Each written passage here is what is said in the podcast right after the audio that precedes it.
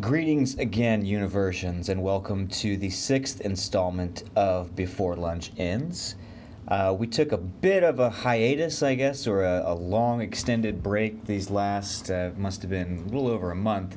And I know we committed to having an episode once a month, and um, we are still committed to that, but you know, sometimes things get in the way, and we, and we will do our best to try to give you content on a more uh, predictable frequency once a month. So here is May's installment. You can expect another one in June, and we will be as we will be as diligent as we can about about being consistent about delivering these episodes. Yeah, I, did, I checked our fan mail and there were some pretty There frustrated. you're right, you know- Frustrated, and I Yeah. apologized, and so You guys, all, all, all you know, all, all That'd two be of alright. you make Yeah. a very loud voice. Yeah, when, uh, and we definitely understand that that you know we um, we we have opinions that you guys care about. So um, and so we appreciate you guys listening.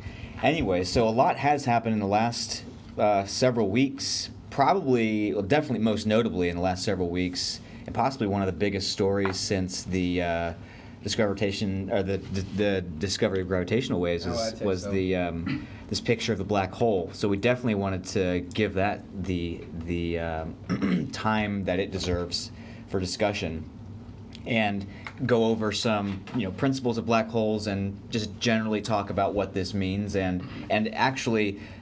At the end of this episode, we'll probably start to get into a discussion about something called the holographic principle, which is related to this this uh, picture of the of the black hole. And in a future episode, the next episode, we'll probably dive into the holographic principle in more detail. Um, but so, anyways, for today's show, we definitely want to talk about this black hole picture. So, you know, maybe off the bat, we can just set the stage, set a, a you know level set on what a what a black hole is, and sort of the principles we need to understand in order to get the most out of this discussion. So, you know, Coop, what a, why don't you just give us the rundown on what a black hole is and how it forms? You know, Sure. Yeah. So, I guess very basically, a black hole is just a well. We start with the singularity. A black hole is pretty much a point. Well, sorry, a singularity, which is that the center of a black hole is a point of infinite density, which means that all of the mass that comes into this black hole all forms in a infinitesimally small point, incalculably small point which causes space-time to warp in back on itself. And what happens inside of a black hole is since anything that exerts gravity it curves space-time just like you'd see a ball sitting in a fabric. A black hole the gravity inside it is so intense because the mass in such a small area is so massive that space-time is curved essentially down into a well so even light, which is the fastest moving thing in the universe, cannot escape a black hole. And that's why the black hole has what's called an event horizon, which essentially just is the boundary beyond which light even cannot escape, right? So what that means is the event horizon of a black hole isn't actually a physical location. Like you can't touch the event horizon of a black hole. You wouldn't even necessarily notice uh, you were falling into a black hole or falling through the event horizon until uh, you started seeing some crazy shit, which you will, Yeah. and we can go into that in a sec because it's pretty awesome. yeah. But yeah, a black hole is essentially is exactly what it sounds like. Yeah. It is just a hole in the universe that nothing can escape once it goes inside. Yeah, so we're we're talking about um, some. So there, you know, it's a lot of mass in in the most layman term, right? Yeah. A lot of mass in one in one very small location, um, and and so historically we've not been able to see these things, right? Because as you said, light can't escape. They don't uh, they don't radiate. Well, let's just say for the sake of this argument, they don't radiate anything that lets us like see them visually, right? yeah, hence the black. Hence the black, exactly. Although Frank has captured a black hole, just it's, it just just so happens that right after this initial discovery, Frank found another picture of a black hole. On his iPhone. On his yeah, iPhone. On just my security camera iPhone. at So, home. uh, yeah, which we will have to post on our Yeah. Instagram. yeah, take that, Astronomical Society. Exactly. on a He'll be waiting for his publish Nobel it, Prize in the and then- mail. Yeah, Yeah. absolutely. It's pretty cool. Yeah. Yeah. and you know, there, I mean, there's a lot of reasons why why it's hard to find black holes. Sure. One, because they tend to tend to be at the center of you know very high density systems, right? Because Yeah. black holes are almost always the most massive thing in their vicinity. Everything gravitates towards them, right? Yeah. Which means what Right. you'll often find is that these black holes are shrouded by tons of stars and Gas. gas and just other matter that's Yeah. falling into the black hole, and so it completely obstructs the black hole. And up until this point, the only way that we were able to see a black hole is just by watching things orbit it. And so what you can actually see is, you know, astronomers have posted these kind of time lapse videos over, you know, Years. years, hundreds, thousands of years. I mean, hundreds to decades Sure. of what we've actually Sure, sure, sure. recorded Yeah. And you'll watch as giant stars, much larger than uh, than our stu- our sun, you know, orbiting this nothing in space, right? Just in, in there's no point, doesn't look any different from the vacuum. But as they get close to it, they it, their speed increases by like 15 times, and they just whip around it, like literally like a whiplash, Mhm. you know, around this one point, looking like the star hit a brick wall and then bounced off of it, right? Wow. So yeah. It was astonishing to see these things, but we could only ever see the black holes by the effects that they exerted. Right. And so, yeah, now for the Yeah. first time ever, we've been able to actually visualize a black hole. And then that's actually go ahead. Yeah, and a strange thing is like so the black hole at the center of the Milky Way galaxy is actually harder to see Mhm. than the one that was imaged at M uh, 87, M87, yeah. 87, So which is M87 is just absolutely huge. Um, it's further away, so and there's I guess less um, stardust or um, interstellar gas in the way Mhm. um, compared to the center of the Milky Way. Um, they're still they actually imaged them at about the same time back Yeah. in April of 2017 Well, and- and M87 came out first. And Okay. From what I understand, the Sagittarius A Milky Way um, black hole will be was, is coming. Well, so this is this is an interesting uh, this is a, a good point of discussion, right? Because when we talk about seeing these things, it's not a it's not a regular optical camera, Yeah. right? You know, or even an array of optical cameras. It's nothing. Right. You know, so this is actually a, a radio telescope, right? And it took. It's when it when they imaged when they started imaging back in April 2017, there were 7 I Mhm. think radio telescopes. During the time, I think they added an eighth, And and, this- now currently the Event Horizon Telescope there's actually what it is. nine Yeah. uh, radio telescopes. So this is an array of individual telescopes across the Earth in Europe and Right. South America and United States. S- uh, South Pole too. I think. yeah, everywhere um, that are working in conjunction to um, image in quotes the this black hole over a period of time. So we're Right. talking about a massive logistical effort, you know, uh, or just coordination required It's- to. right. And, And, and in each radio telescope, there are different teams Yeah. Operating. You know, they are coordinating based on atomic cl- uh, atomic clock, but they are doing their own independent data gathering. Yeah, So I think when they brought all the data together, they were like, "Oh, everybody's data looks the same." So it was Hmm. super cool. yeah. Right, and it was, okay. I see. yeah, and, and a few extra things about that. So one, I think there was also a much uh, more basic reason why we didn't look at Sagittarius A, which is the black hole at the center of the Milky Way. Yeah. Um, one, yeah, because M87 is bigger, but it's also a lot farther away, so it would make sense that you try and look at the thing that's closest.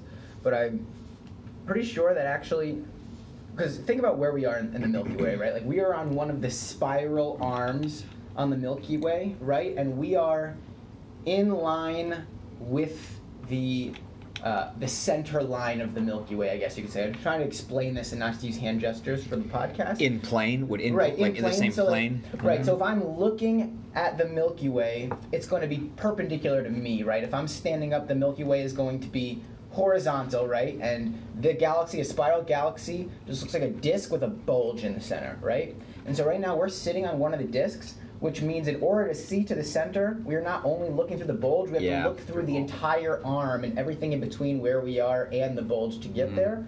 Whereas um, nearly positive M87 is oriented relative to us so that it's parallel to us, so we don't have to see through the arms, we only have to see through the bulge. So as Frank said, yeah, there's just a lot less material Yeah. to move through. That makes sense. And the interesting thing, so the way that they imaged the black hole was through interferometry, which is like Yeah. one of the most, the simplest, you know, ways that we have been imaging and tracking things. It's one, of you know, one of the most basic experiments that you learn in physics. So it's really cool to see that stuff get applied to the the cutting edge. The most cutting physics. edge, yeah, right, experiments. And so all it really is is you know you've got a bunch of different uh, telescopes uh, on on Earth, right? And as the Earth moves around such that we are in a position to receive light from this black hole, which is sounds kind of like an oxymoron, but the light that is emitted by things that fall into it and get shot back out because of the intense uh,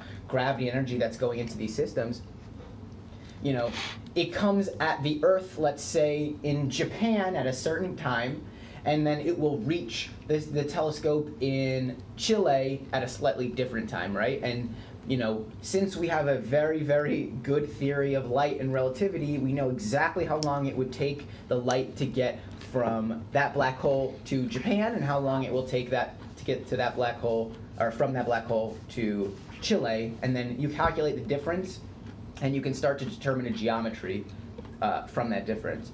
It's also crazy to just pause and think for a sec that our understanding of physics, at least up till now, is so accurate that when we're dealing with things with the distances of hundreds of thousands of light years, we can make, you know, really complicated calculations and get really high accuracy answers of things uh, on the scale of a few miles Yeah. right? Which is an indescribably small fraction of one light year, let Yeah. alone a hundred or a thousand light years. Yeah. And we can discern, you know, just crazy tiny scales between that. It's We can image a black hole. Yeah, we can Yeah, I image mean, a black that- hole, which is You're right. That fiction. that is uh, incredibly. Uh, it's it, that's incredible. yeah. Yeah, the analogy that I saw was like being able to d- uh, resolve a grain of sand on the California coast from New York City. Yeah, and Mm-hmm. the yeah the other the other one I saw was being able to see with the naked eye a hydrogen atom at arm's length. so that is how that is how accurate this these telescopes are. Yeah. And remember, these are totally separate facilities, completely made independent of each other, doing work independent of each other. Well, you know, they just happen under under the um, I think it was the direction of Sarah Bowman, I think is her name, the the uh, graduate student who you know put the Event Horizon Telescope together. Because when you hear the words Event Horizon Telescope, it sounds like one telescope, and now it's lit. It's just like Yeah. a network of dispersed ones. So the fact that we can resolve accurate data, not only from these great lengths, but Yeah. also from these separated sources, it, it's it's it's, Yeah, it's like a, mind-boggling. it's a synthetic aperture, basically. yeah. Yeah. and as big as the Earth. the Yeah. level of detail that we got of this of this black hole is actually crazy. Like from you know me, I've seen a lot of pictures of you know things taken from radio telescopes or whatever, and things that scientists would deem as groundbreaking in physics, and then you look at it and it's just like a diffuse gray mush Pixelated on a mush. black background Yeah. and you have no idea what you're looking at. You Yeah. have to be incredibly well trained in order to discern that there's actually something interesting on that picture, right? Yeah. So when everyone said, "Oh," or, or when when the media outlets were saying there will be a black hole image coming out, you know, in a couple weeks, I'm like, Let's know, brace your expectations. right. Exactly. Yeah. And you know, it obviously doesn't look like you know the CGI rendered Sure. interstellar black hole. Yeah. But the fact that you not It only mimics- can see it, right, yeah. you can actually see the hole within the light, and you can see the accretion disks. And an accretion disk is just things falling into a black hole and orbiting around it as they fall in. Yeah. Right. You can see the light bending from, from gravitational lensing above and below. And something that we were talking about is when you look at the image, it like almost instantly brings you back if you've seen interstellar the image of gargantua the black hole from Mhm. interstellar which has these two distinct rings essentially when you look at the black hole there's the upper half kind of goes over the top and then bends towards you Yeah. and then the bottom half goes below and then bends away Yeah. right? And so that's a lot of different things are going on to make that happen. One, it's gravitational lensing.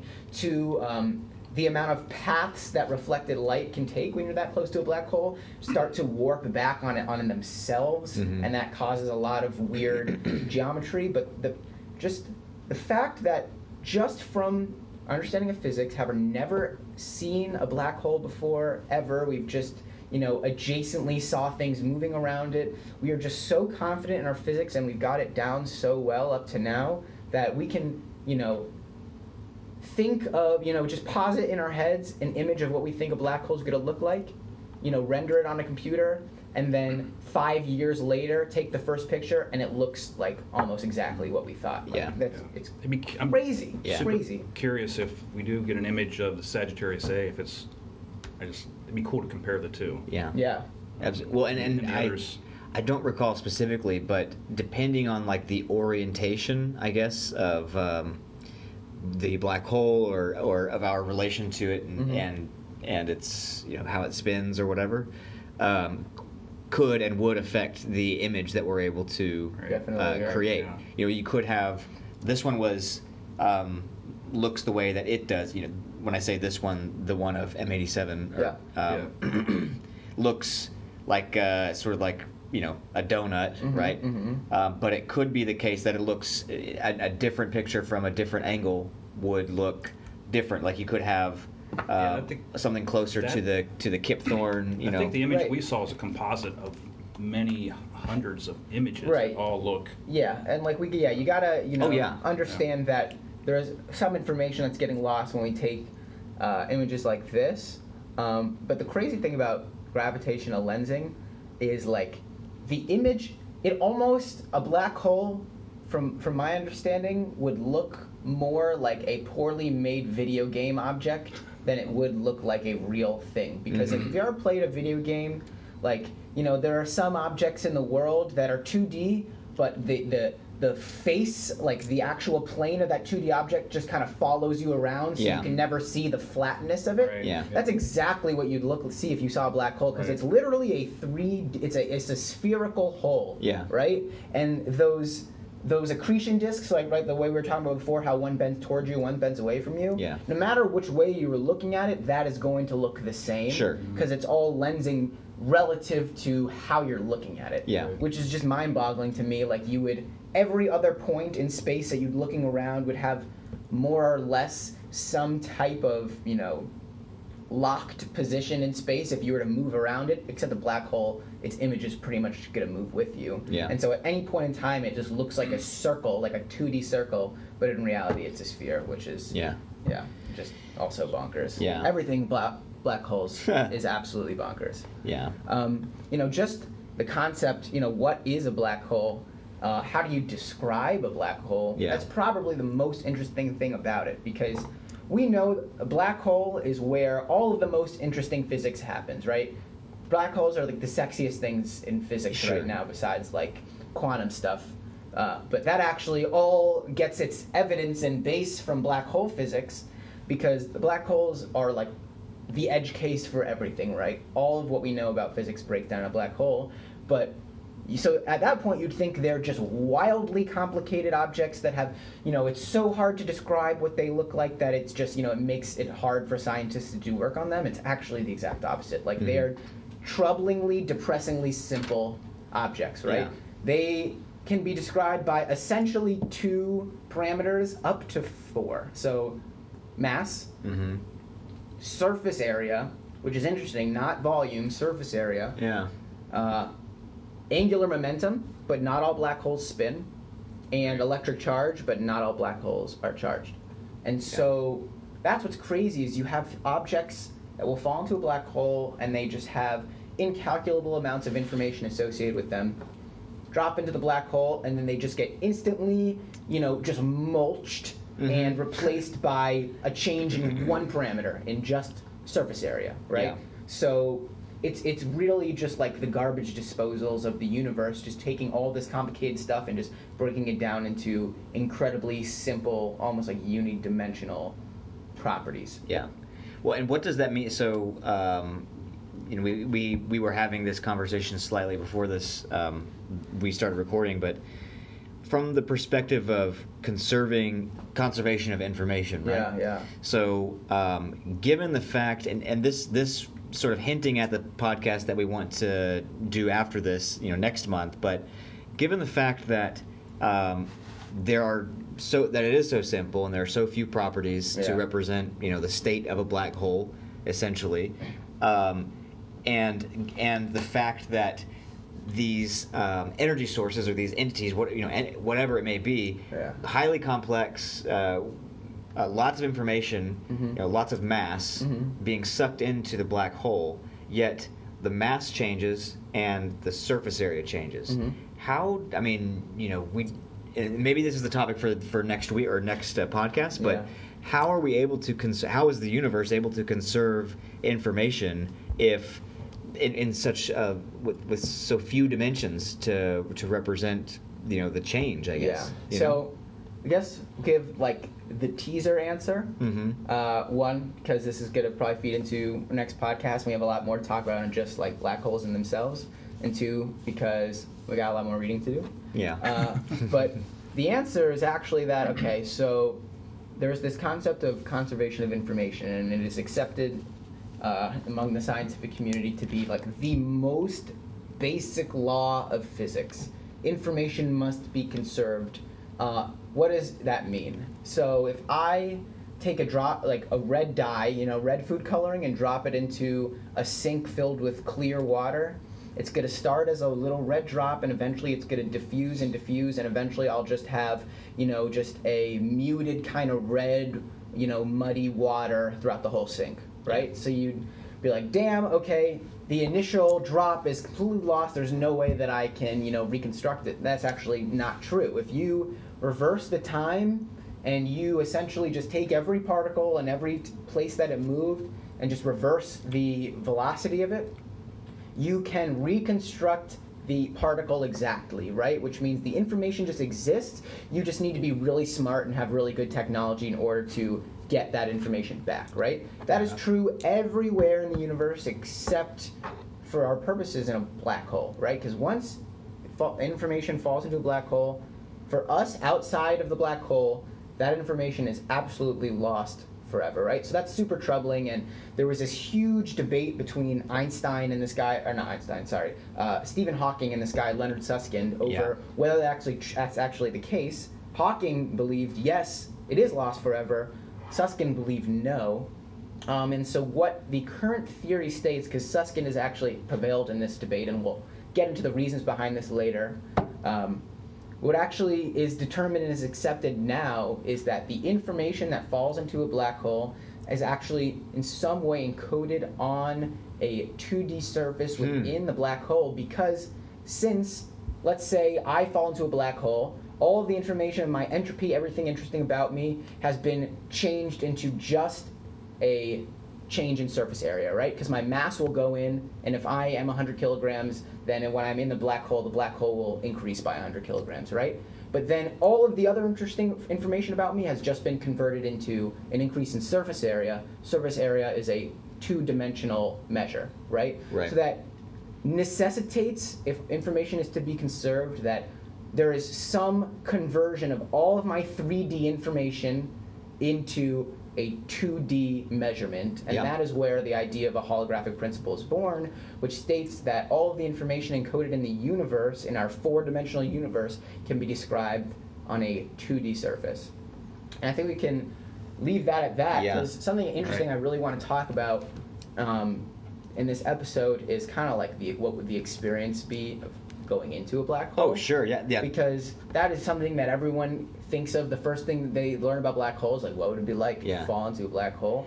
And it's actually like way crazier than any science fiction interpretation has ever come across, Yeah. except maybe the wormhole Well, interpretation. let, us let's tee that up just a little bit more Yeah. because let's talk. So so let's get to that Yeah. after. So a lot of people have been asking like, how big is this black hole? Like, what? Give us some scale, like magnitude. Why, like you know, uh, in terms of you know solar masses. I think our our audience probably Yeah. understands the concept of solar We got masses. 60 million solar masses. The uh, M87 so uh, is, was as big as as big as our solar system was kind of the rough sketch. So sol- solar mass being the mass of our Right, solar one one yeah, the mass of one sun. So so to give you an example, so Oh, maybe I was the wrong. black hole that we imaged, so the M87 one that that you've all seen, that is 2.4 billion solar masses. Yeah. That means that that tiny little dot. So remember, a black hole is not the hole. It's not the event horizon. It is just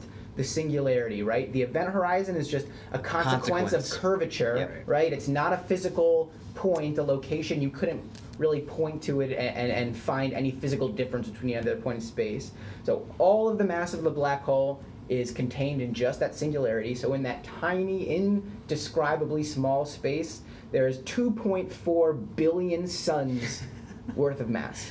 I mean, that's that's just It's right. It's not even worth attempting to think like to try and construct a picture of that in your head because once you get I would, I would say once you get to the millions, it gets hard. Once you get to the thousands, it gets hard, right? Yeah. What does a thousand suns sound? What does that mean to you, Well, right? So what is that with nine more zeros, Yeah. right? Yeah, Like- it's unfathomable. It's it's legitimately like unfathomable. I don't. We have no. There's no. There's certainly no concept that we're familiar with in everyday life that allows us to make a relation between how massive Yeah. that, how dense that uh, this the black And- hole, eh, this black hole or any black hole Yeah. is. And I'll and I'll just just to give because as far as describing uh, like size, that's almost impossible to do like orally unless you have you're much more comfortable with like a like you're a Richard Feynman type character and you're great at that type of stuff. Uh, visual, there have been some really helpful uh, videos which I can put maybe in like the description of this uh, podcast that give a, a fairly good representation of size. But Yeah. one thing just to get an idea of, of like just the scale of energy that's Yeah. associated with these black holes. So the first gravitational waves that were detected came from two supermassive black holes falling into each other, right? So the way that works is they orbit around each other just like any other things that would fall into each other, right? They orbit around each other, get closer and closer, and eventually they merge, right? So in the last, I think it's like one tenth of a second, uh, their the speed at which they were traveling towards each other went from 0.1 times the speed of light to 0.99 times the speed of light, or 0.92 or something like that times the speed of light in one tenth of a second, right? So that in itself is nearly mind-boggling to think of. But the energy that that collision, once they finally impacted each other, the energy given off in that collision was 50 times more powerful than the power of all stars in the universe shining at the same time. So if you could put a Dyson sphere around every single star in the universe, you clump them together and then put like solar panels around them, the amount of energy that you would get from let's say a couple seconds of every star in the universe shining into your solar panels, the collision of that black hole was 50 times greater than that it was more.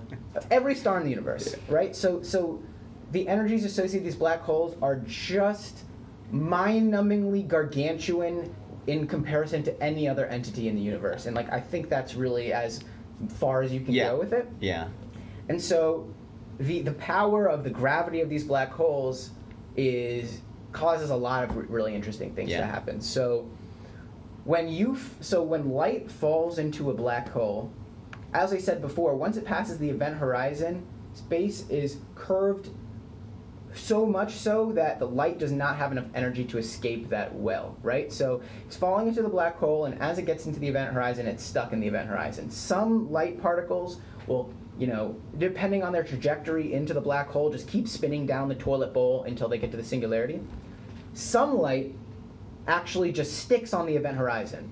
It enters the black hole in such a way that it gets caught in just this loop forever around the event horizon and for all of eternity will never leave that event I mean, horizon like- until the black hole It's like evaporates. photons orbiting a mass. And so what that means is that if you were to enter a black hole, you'd fall in, you'd fall in. Once you got to the event horizon, you would now instantly be exposed to all of the light that has been stuck on that event horizon for all of eternity since the black hole came Uh, into being. So hmm.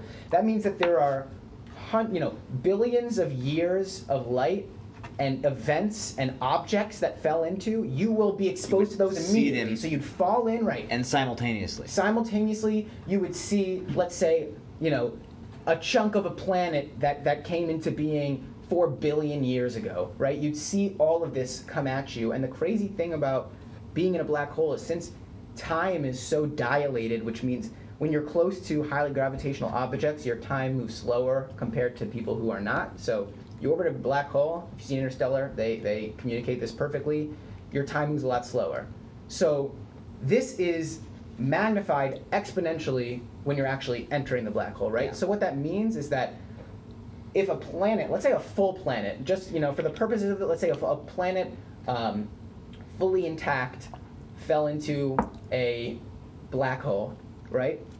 To us outside the black hole, that would have happened, let's say, two billion years ago, right? And so that planet will have traveled two billion years worth of space into this black hole, right? Properly hit the singularity and evaporated. Not the case. Hmm. So once that planet entered the black hole and it's on its way to the black hole, time slowed down so much for that planet that if you were to be in the event horizon, that event, that two billion years of time passing, probably would have only happened in a couple minutes worth of mm. time in the black hole. Yeah. Which means that once you fell into that black hole, you'd see the planet from two billion years ago just sitting there. Just like very close to the event horizon, way closer than you would have imagined. Like all of that shit that falls into the black hole, once you get in there, it's like it just fell in. Like it, it's very hard to communicate this, and I'm not the greatest communicator at it. No. But it's like you are just skipping ahead, however many billion years ago, into the future, where you know all that shit is just happening, or I guess rather into the past, where all that shit is just happening. So you can really imagine that time freezes around the black hole, and that's exactly what happens from the outside. Like if I send someone, if I send Eric into the black hole, and I'm in a, a rocket ship outside the black hole, Mhm. what I'm gonna watch is him approach the black hole, slow and get slower and slower as he approaches it, and he'll get redder and redder and redder Mhm. because his light is struggling more and more to get to me, and so its waves are expanding, right? And as they expand, they get lower energy and become redder, Yeah. right? So eventually, he will just freeze on the event horizon. So I'll see him frozen on the event horizon, and eventually he will just turn red until he becomes infrared, and I can't see him anymore, and he's invisible. Mm-hmm. But remember, that Eric will exist. Some state of Eric will exist forever on the event horizon, and so if I, 12 billion years later, go into that black hole, I'll just see Eric as he was, like you know, Crazy. on that day, That's why I want to die, by the way. just frozen in a black hole. Frozen hole. in a black hole. Yeah. Preserved for all eternity. That's Um, pretty crazy. Yeah, we're we're and we're butting up a, a little bit against our, our time here, but Yeah, I um, know. I I tend to steal large No, chunks no, of no. this time. We're this is this, this is shit. this is our fascinating. Uh, this is why we have this this Oh, podcast. Sorry. One other thing I really want to mention because it's crazy. Yeah, Um, so you talk about spinning black holes. yeah. Spinning black holes have a very interesting uh, branch of physics associated with them. Um, so when, when a black hole spins, because it's so gravitationally powerful, it actually moves space time with it. Mhm. Not things on space time, it actually twists space time. So if you go back to the f- ball in a fabric picture, Yeah. imagine the thing is now m- twisting the fabric, and that's called frame dragging. And what happens is it creates this area around the black hole called an ergosphere or an ergo region, Okay. which is an area where you get a lot of the same properties of being inside a black hole. So your your time and space parameters flip, and time obviously slows down incredibly for you, and you can be stuck in the ergosphere forever and kind of have the same kind of experience that you would in Event Horizon. But in the ergosphere, you can actually leave the ergosphere. Like Hmm. it's, since it's just outside the event horizon, and the warping of space time kind of cheats the event horizon. Like Yeah. it turns it from a sphere into an oval a little bit. Yeah. And those ovular little bulges Yeah, are, yeah. are technically in the event horizon, but since they're since space time has been dragged, they get mushed out of the event horizon. Yeah. So you could essentially be in that region, Yeah. experience all that super old light, you know, have kind of that, you know, you would be able to see the back of your head because light would be so distorted at that point that I could look forward and see my ass. Yeah. And then I could leave. Yeah. which is just crazy. Uh, so if you want to go have a black hole vacation, go to a spinning black hole, chill in the ergo region for a sec, come out, I was- and then you will win every Nobel Prize. I was just thinking, major we're, we're only a couple years, a few years away from uh, new theme parks associated with, uh, you know, Oh, yeah. visiting visiting the outer edge of a black hole. But um, yeah, well, okay, so so this this is perfect. This is probably a great place to stop because uh, next podcast we will be, uh, in a way, continuing in this discussion as it pertains to the holographic principle. Um, which, if you if you're not familiar with that, definitely tune in four weeks from now to uh, to get our take on on what that is. Um, and yeah, so in the meantime, we appreciate you guys listening and thank you for your patience in this this uh, this sixth installment of Before Lunch Ends. And we look forward to spending more time with you in the future. Alrighty, later. Adios, Universions. Bye.